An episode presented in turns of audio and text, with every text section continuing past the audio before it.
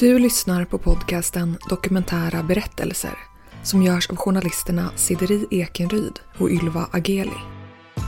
Är du nyfiken på hela den nya säsongen av dokumentära berättelser? Då kan du gå in redan nu på Podplay-appen eller på podplay.se och lyssna på alla avsnitt av säsong 6 helt gratis. I den här säsongen möter vi många olika livsöden. Du kommer bland annat få höra om hur det är att leva som asexuell, att ha arbetat som prostituerad, att vara uppvuxen i Livets Ord eller i den iranska oppositionsgruppen Folkets Mujaheddin. Vi undrar också vad som händer efter döden. Så gå in på Podplay och lyssna på hela säsongen redan idag, helt gratis. Det är som att träna stenhårt i en viss sport för att man har blivit lovad att vara med i OS om 15 år och man tränar stenhårt varje dag och sen så säger de vi bara skojar, det finns inget OS. Det här är den andra delen av Niklas berättelse. Om hur det var att växa upp som medlem i Livets Ord tillsammans med sin familj. Det finns faktiskt inte ens någon sån här sport. Så då står man där med 15 år och har tränat. Men vad är det man vad ska man använda det här höjdhoppet till om höjdhopp inte ens finns?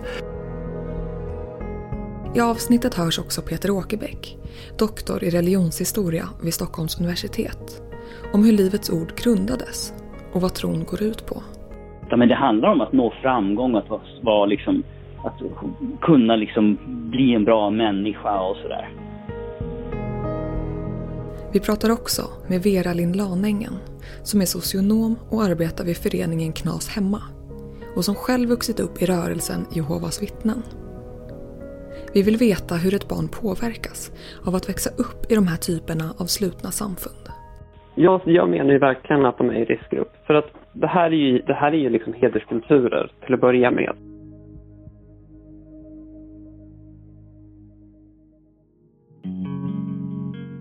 Året är 1995 och Niklas är 13 år. Han är ihop med en tjej, men börjar må allt sämre. Tillsammans funderar de på att inte längre vara medlemmar i Livets Ord. Om jag och den tjej som jag då hade, som jag levde i synd med eftersom jag pussade, om inte vi bestämde oss för att vi testar att leva i den, i den eh, i världen. Om, om livet inte skulle funka, det här eh, så skulle vi ta våra liv tillsammans. Eh, självmord var en synd som betyder att man kom till helvetet. Så det, det, eh, ja, det var problematiskt. Men jag hade några idéer om hur man skulle kunna dö utan att det blev tekniskt sett självmord. Samma år bestämmer han sig för att hoppa av helt. Mina föräldrar accepterade efter ett ja, efter lite om och men då. Det var speciellt min mamma som, som kanske tryckte på och tyckte att, att, eh, att det måste få bli så. För att jag var väl ganska bestämd då. Så vi hoppade av sjuan. Jag hade eh, bara hört rykten om olika som hade gjort det förut. Men jag var nog, vad jag visste i alla fall, den första eleven som som, som eh, ja, hyfsat öppet sa att jag skulle sluta för att jag ville sluta. Inte för att jag skulle flytta eller, eller något sånt utan för att jag ja, på något sätt så blev jag ju Judas liksom att jag, jag svek, jag blev en avhoppare och avhoppare var ju de värsta personer man, man visste.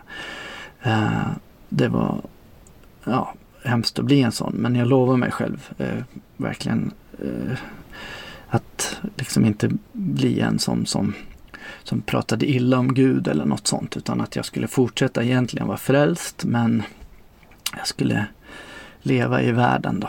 Om jag inte flyr så dör jag ändå. Alltså, jag, vi levde inte och vi ville testa att leva och så fick vi ta konsekvenserna av det. Eh, blev det olidligt så, så var det bara att dö. Liksom. Som doktor i religionshistoria har Peter Åkerbäck pratat med många personer som hoppat av Livets Ord. Vi undrar vad de ger för anledning till att de valt att lämna. Det finns lite olika skäl till det. En del, en del mår till exempel inte bra av den här höga pressen hela tiden, att man ska delta, att man ska vara med och göra saker. En del tycker det blir jättejobbigt. Men oftast är det den här när när så att säga, igen den här, lite grann den här tron inte riktigt håller ihop. N när, när skapelseberättelsen om Adam och Eva inte går ihop med evolutionen och sådana här saker. Att det blir liksom sådana här, det blir för mycket det som vi kallar för kognitiv dissonans. Man får inte ihop det här. Man kan inte, man börjar tänka på annat sätt, man börjar acceptera vetenskapligt tänkande och sådana här saker. Då, då känner de att det blir fel. Och en del, en del blir jätte jättebesvikna, jättearga och, och ägnar en stor del av sin, sin tid efteråt att, att så att säga vilja varna och göra upp med. Och, de, är, de är kritiska till att de var med och framförallt självkritiska tror jag till att man var, blev lurad in i någonting som man, man, man känner sig lurad. Och det är ett ganska naturligt försvar tror jag. Men väldigt många människor också som, som de är lite svåra att få tag på, men att de också. De lämnar ju bara och sen går de vidare med sina liv och tycker att okej, okay, det där var ju inte så bra. Nu ska jag göra någonting annat här. Om man ska generalisera så fanns det väl två olika sätt att, att, att eh, börja i den nya världen på. Antingen så var man eh, en sån som direkt bara som en kameleont eh, hoppade på det nya och började svära och började leva som, som, som, som en vanlig eh, Svensson. Eller så var man väl en sån som jag var med då, att man intalade sig att man inte skulle bli den här Judas, eh, den här eh, svikaren som en ja, avhoppare som, som man hade hört talas om och hatade. Att man inte blev en sån som, som svek eh, utan att man gick och bar sin tro i sitt hjärta och hoppades att man skulle kunna göra nytta även i världen och att man ändå kunde komma tillbaka och så. Eh, det är inte samma typ av systematiska utfrysning på det sättet utan det är mer psykologiskt. Eh, liksom att, att det är en tragedi och eh, tyngre kanske för de eh, runt omkring. Och helt annorlunda för en vuxen att göra det än för ett barn som jag. För att det var väl nog på många sätt mycket svårare för mina föräldrar än vad det var för mig. Och eh, lite av det här bibliska om den förlorade sonen fanns där också. Att man alltid kunde komma tillbaka och få öppna armar och ett välkomnande. Att man har hittat hem igen liksom. Det, det kan vara ganska svårt att få ihop med att Peter Åkerbäck, doktor i religionshistoria igen. Ha en, en, en djup tro på någonting som går stick i stäv med med ett vetenskapligt tänkande. Och det, det är ju inte rätt i Sverige. Det kan säkert vara lättare i Förenta Staterna där, det är liksom där, där religionen faktiskt fortfarande har ett ganska starkt grepp. Bara ett år efter att Niklas lämnat slutar också hans äldsta lillebror. Därefter slutar flera vänner och tillsammans fungerar de som varandras terapeuter. Eh, självklart så, så, processar man ju på olika sätt och olika mycket och eh, för mig så så tog det väl, ja alltså jag hoppade av skolan när jag alltså var, skulle fylla 14 och jag brukar tänka att jag på olika sätt var jag i någon mellanvärld i ett antal år därefter. Jag kände mig inte hemma i, i världen eh, och jag kände mig inte uppenbarligen inte hemma i, i gemenskapen på Livets Ord heller. Utan man var konstig liksom och man var annorlunda och man hade ju eh, helt andra erfarenheter än vad världens människor hade. Alltså man kände sig konstig och inte helt hemmahörande någonstans. Plus också då det inre speciellt, att där så var jag, jag kände mig väl ganska eh, förvirrad kan man ju säga. Jag eh, kände mig ensam. Jag kände att eh, människor var hjärntvättade, hade man ju lärt sig också, men jag kände väl det eh, jag var väl övertygad om det också. Jag tyckte att folk bara följde strömmen hela tiden utan att behöva tänka efter. Medan jag ju, eh, det enda jag hade behövt göra i livet var ju att försöka tänka efter och försöka förstå gott och ont och alla de här sakerna. Medan många andra verkade leva så bekymmersfritt. Och eh, där var det ju ett antal år då. Eh, den sena tonåren och så där jag, ja, jag, var, jag var bortkopplad från, från verkligheten. Jag var ju något, jag vet inte, någon, någon blandning mellan någon typ av narcissism och relativism och något eh, liksom permanent dissociativt tillstånd där jag inte kände att någonting fanns eller var sant eller att allt var fejk. Ja, det var eh, en period där i alla fall, ett antal år. Så hur påverkas man då som barn? Vi hör socionom Vera Lind Lanängen. Alltså det, det, påverkar ju allt. Och det är det som är så svårt att förstå tror jag för utomstående. Hur, för saken är att det här är ju liksom en helt annan kultur. Så att, jag menar, när de här lämnar de här samfunden så måste ju de integreras in i samhället. Alltså, det kan ju vara på, på så många olika sätt. Det kan, alltså, det, det, kan vara, de har inte ens fått kunskap om grundläggande institutioner i samhället. Liksom. De kan inte vissa kulturella koder för de har varit så liksom, avskärmade. Typ, ta till exempel Maranata i en, en sån där sekt också, som är liksom rent geografiskt avskuren.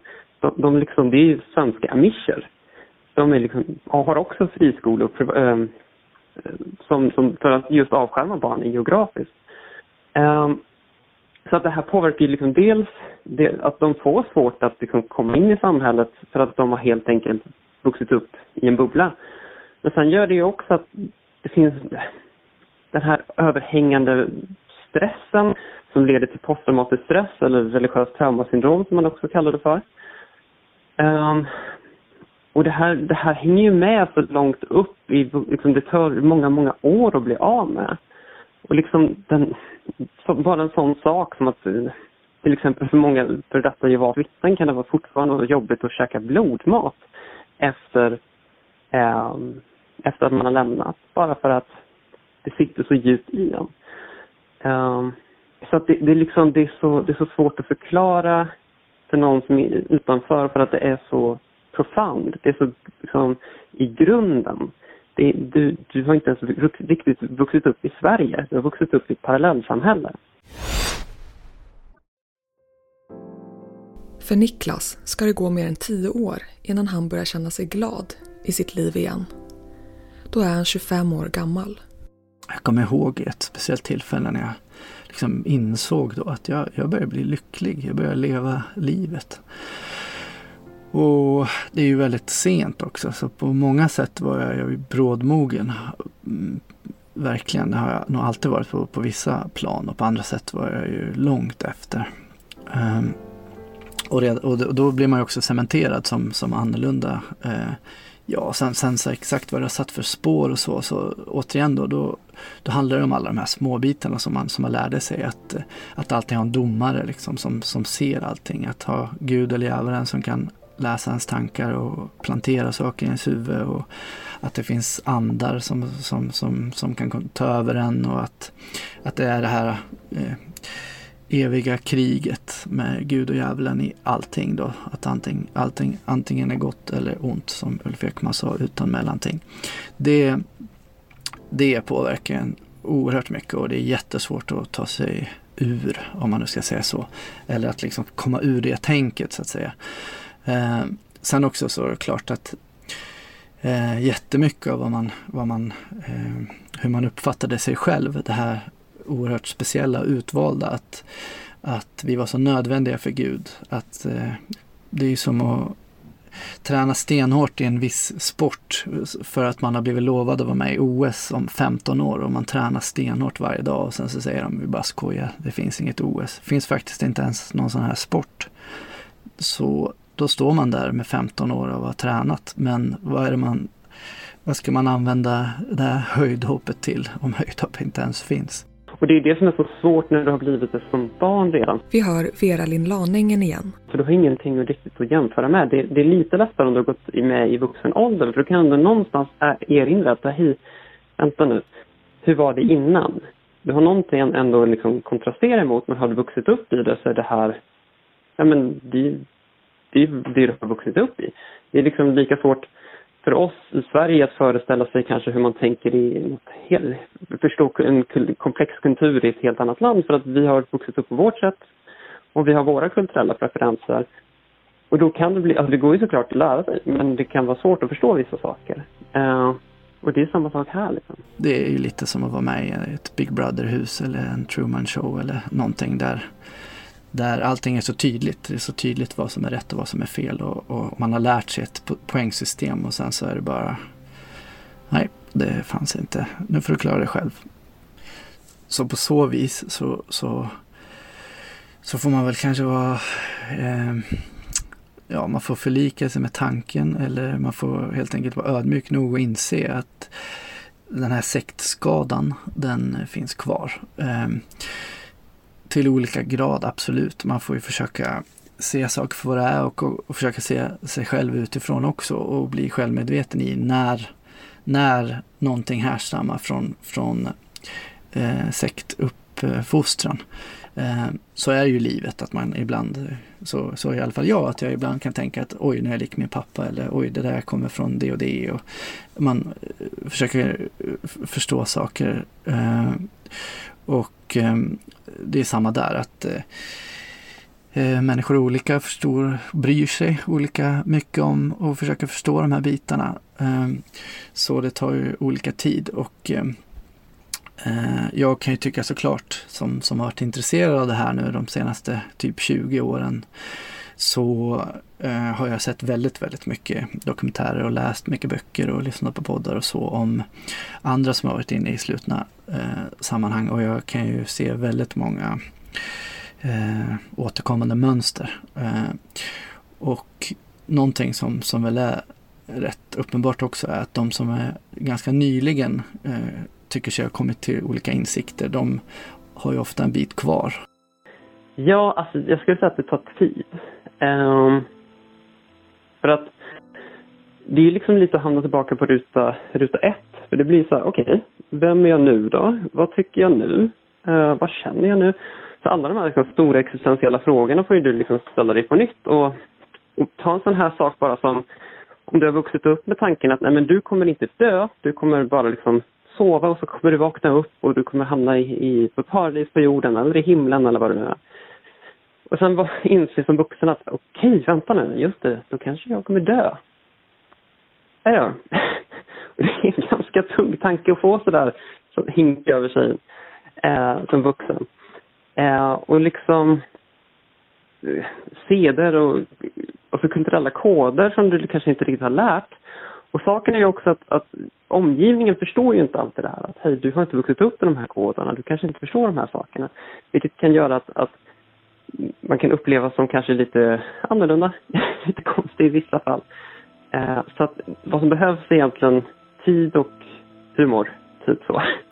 Så här med backspegel så tycker jag att det, att det finns många gemensamma mekanismer från flertalet andra slutna sammanhang som, som jag har lärt mig mer om under åren. Eftersom jag har varit så intresserad så har det varit helt naturligt för mig att, att läsa på och se dokumentärer om allt från Daesh till eh, Nordkorea och, och, olika religioner och så. Då. Och det är många olika av de mekanismerna som jag känner igen. Hela vi mot dem extremismen, eh, allt det här med att kritiskt tänkande från djävulen och att ifrågasättande var upprorets ande som var Isabels ande. Och, eh, att inte låta hjärnan stå i vägen för hjärtat, att känna sig speciell, utvald av Gud, att vi förstod bättre än många andra, att vi eh, hade sett igenom liksom det här ruttna systemet här i Sverige av att eh, media styrde människor. Eh, att det fanns en hjärntvätt i socialism och, och så vidare som, som, som vi då stod utanför och vi var smarta nog att förstå medan andra människor var korkade myror liksom som bara jobbar för sina sk skattepengar till staten. Ut med massa ungar va, klädda i alla möjliga kläder och sen uppträda på torget där och så Vi hör rösten till Ulf Ekman, grundaren av Livets Ord, på en ljudupptagning som Niklas har försett oss med inför den här intervjun. Det är ett ansvar att du ser till så att barnen får nå de förlorade. Va? Om vi inte gör det så... Sen var ju hela biten med att Ulf var eh, den han var, var stort.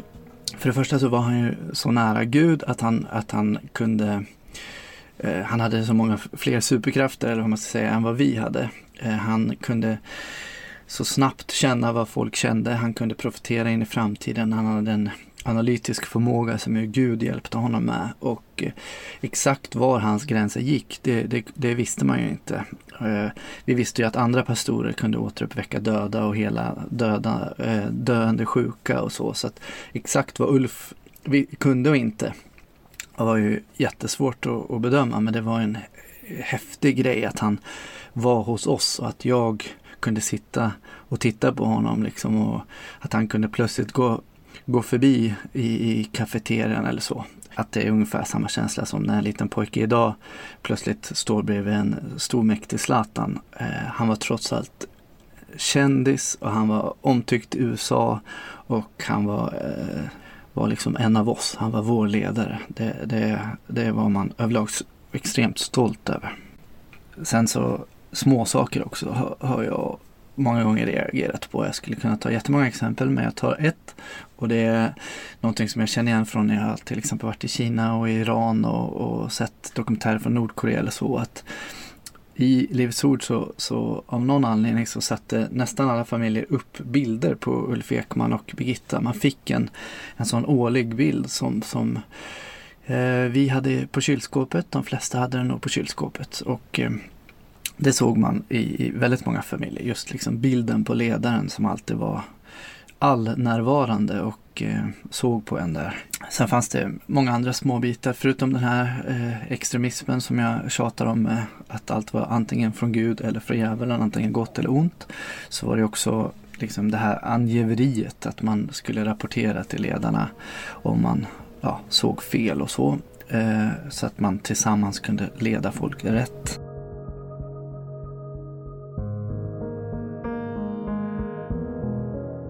Det har alltså gått över 25 år sedan Niklas lämnade samfundet. Vi undrar om något har förändrats och hur Livets Ord ser ut idag. Peter Åkerbäck igen. Men sen är det generellt sett inte jättemånga ungdomar idag som är intresserade av att gå med i de här rörelserna. Det, det, även Livets Ord måste satsa stenhårt på att få, få människor att bilda familjer och få barn som stannar kvar. För om du tittar på Sverige idag, alltså vi är extremt individuella, individualister sysslar med kritiskt tänkande och ifrågasätter allt. Jättesvårt för dem att missionera. Jag, jag tänker så här, när, när Livets Ord kom så framstod de som väldigt annorlunda. Det här var någonting som man, man ganska snabbt förstod inom Livets Ord och Ulf Ekman förstod det. Och han kämpade väldigt, väldigt länge och mycket för att Livets Ord skulle bli en del av den svenska kristenheten som han uttrycker det. Och den här rörelsen har lyckats på ganska kort tid. Om man tänker att mormonerna har funnits i jättelång tid och den här har funnits sedan 80-talet. Så har man lyckats förändra, man har tagit bort väldigt mycket av det som var drastiskt i början. Man har förändrat mycket. Eh, och man har mer och mer, så att säga, blivit en del, en svensk, ett svenskt samfund som på ganska kort tid inte längre är så särskilt, skiljer sig så mycket som de gjorde från början. Det är någonting som man som religionsforskare är lite fascinerad av. Det brukar inte gå så fort. Men här fanns det en medveten strategi att bli ja, en, en i mängden så att säga. Det, det är lite fascinerande. Och eh, en parallell som är enkel att dra just nu är hela biten med Trump. Jag har varit eh, otroligt intresserad de senaste 5-6 åren. Jag, jag, jobbade på plats och har eh, varit nära hela Trump-teamet och, och, så. Och eh, från allra första början så kändes det som att det var det här, det var många eh, trick tagna från, från den här boken att, eh, att göra sig till en messiasfigur. Och eh, där har man ju de senaste åren, jag har sett så många som kanske från början var lite eh, misstänksamma mot honom och tänkte att ja, han är åtminstone bättre än, än Hillary och ingen är perfekt och han är i alla fall mot abort och islam och eh, för, ja, för, för, stor invandring och, och sådana saker som ofta eh, i USA då klassas som kristna värderingar och så. Eh, men sen med tiden så har ju de här Trump-supporterna blivit mer och mer investerade och eh, Eh, har känt sig eh, att det har varit ett pris att betala och, och, att vara offentlig med sitt stöd av Trump. Så då har de ju känt sig förföljda och missförstådda och mycket sånt här som, som vi i Livets Ord kände oss när vi eh, växte upp där. Och eh, att eh, Trump sen eh, liksom har behandlats illa av media och eh, Eh, att alla är emot honom och att de, många då som, som supportar honom tycker att, han, att media förträng, för, förvränger allt han säger. Och, eh, ja, allt det där är också väldigt likt det som, som Ulf kände och som, som många av oss kristna har, eh, som, som växte upp i det kristna har, har känt då. Att man eftersom man har sanningen, eftersom man går emot det onda e-, etablissemanget och så, så, så blir man motarbetad därför. Och eh, det är hela den här förljugna anden i världen som, som är emot. Och de har ju Trump blivit en stor ledare för. Då. Niklas ser inte att det finns några större risker med Livets Ord som rörelse i den bemärkelse att det leder till någon radikalisering. Men däremot finns det individer som kan komma till skada. Sen är det klart att all form av åsikts och religionsfrihet kommer med ett pris och kan ge konsekvenser man bör vara medveten om. Det är trots allt då flera tusen elever som har gått på Livets Ords flera skolor och eh, kunde vi se statistik på hur många av dem, eh, i synnerhet de som är födda på 70, 80, 90-talet som, som har haft svårt på grund av, av sin uppväxt och som tycker att det är en, en ständig kamp och så, så tror jag att eh, frukten från det trädet, för att ta en biblisk parallell, skulle se ganska rutten ut. Det är många, många, många som har mått dåligt och som eh, ja, som inte skulle sätta sina egna barn i, i, en liknande skola. Och det är väl egentligen det tydligaste beviset för att någonting gick väldigt, väldigt fel. Sen vad gäller risk för samhället så, så handlar ju allting också om, man, om de vill stanna kvar eller om de vill eh, gå, byta värld. Eh, det, det, alltså på individnivå så, så, så kommer ju skadorna först kanske när man försöker gå från livsord till att leva i världen. Ja, alltså, det är ju inte, det är inte en fråga om att det, de, det råder extrem psykisk ohälsa. Alltså jag menar, det är inte ovanligt med, liksom, att de här avhopparna blir suicida eller får som sagt posttraumatisk stress som i sin tur leder till andra komplikationer, riskbeteenden, självdestruktiva beteenden.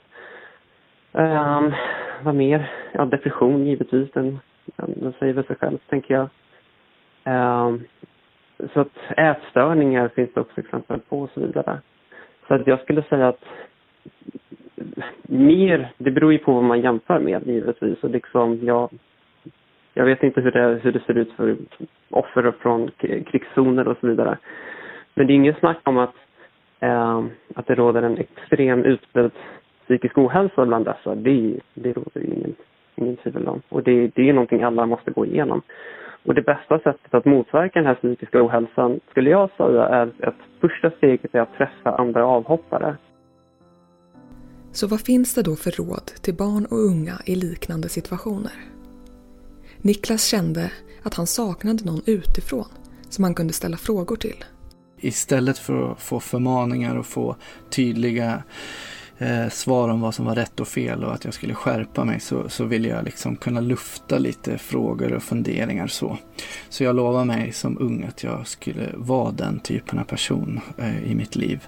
Så jag förstår de experter som säger att eh, man, man bör inte försöka argumentera, men man ska inte skicka liksom, länkar och bevis och um, vara alldeles för, för logisk. För det uppfattas oftast som attacker. Eh, den som eh, är eh, instängd och, och, känner sig eh, missförstådd och, och, så, den tar det som, som attacker och, och blir därför ännu mer instängd. Eh, jag tror på det, men sen samtidigt så tror jag ju absolut inte på att man ska stänga av helt.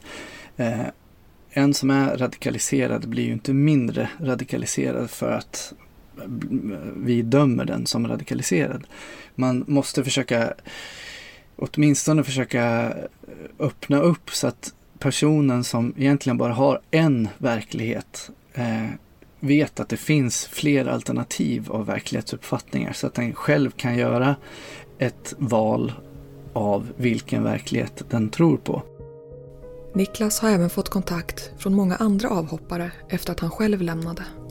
Och jag har fått så många eh, livsöden berättade för mig om människor som, som har gått ner sig i allt möjligt. Eh, som har tagit eh, väldigt, väldigt tuffa vägar i livet. Vissa som har tagit sina liv. Och ehm, eh, då blir det ju varje gång väldigt tydligt och, återigen uppenbart där men känslomässigt att, eh, ja, att eh, det här är ett svårt ämne och det är oerhört svårt att förstå för utomstående, absolut. Men det är viktigt att eh, vi som har varit med om det, att vi försöker berätta våra erfarenheter så att den lilla Niklas som eventuellt skulle kunna lyssna på det här kan förstå att eh, han inte är ensam.